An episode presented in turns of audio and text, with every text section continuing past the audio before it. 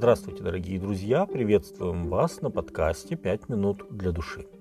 Метафоры соли и света представлены Иисусом как итог заповедей блаженств, высказанных им ранее. Они завершают первую часть Нагорной проповеди, где Иисус говорит о своих последователях. «Вы – соль земли. Если же соль потеряет силу, то чем сделаешь ее соленую? Она уже ни к чему не годна, как разве выбросить ее вон на попрание людям? Вы – свет мира. Не может укрыться город, стоящий наверху горы, и, зажегши свечу, не ставят ее под сосудом, но на подсвечнике и светит всем в доме. Тогда светит свет ваш пред людьми, чтобы они видели ваши добрые дела и прославляли Отца вашего Небесного. Евангелие от Матфея, 5 глава, с 13 по 16 текст. Одним из важных качеств соли является ее способность предохранять продукты от порчи. Очевидно, что и христиане, живущие среди мира своей жизнью и моральной чистотой, не только замедляют растущее растление этого мира, но и часто останавливают его, возрождая общество и привлекая ко Христу новых последователей. Посмотрите, как Павел писал Титу о воздействии праведников на погибающий мир. «Ибо явилась благодать Божья, спасительная для всех человеков, научающая нас – чтобы мы, отвергнув нечестие и мирские похоти, целомудренно, праведно и благочестиво жили в нынешнем веке.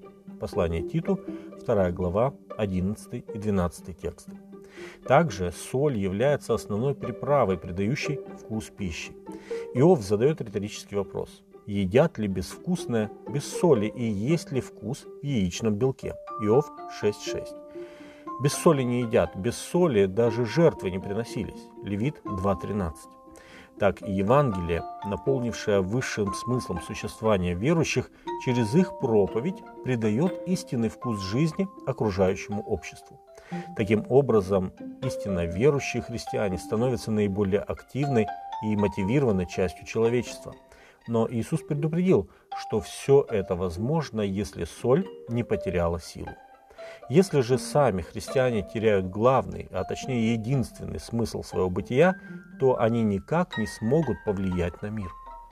Чтобы через нас изливалась на мир Божья благодать, нам прежде всего самим должно быть наполненными ею. Мы не сможем поделиться тем, чего у нас нет. Свет, о котором говорит Иисус, это еще одна многогранная метафора влияния. Свет веселит глаз, обнаруживает скрытое во мраке и, как маяк, указывает путь.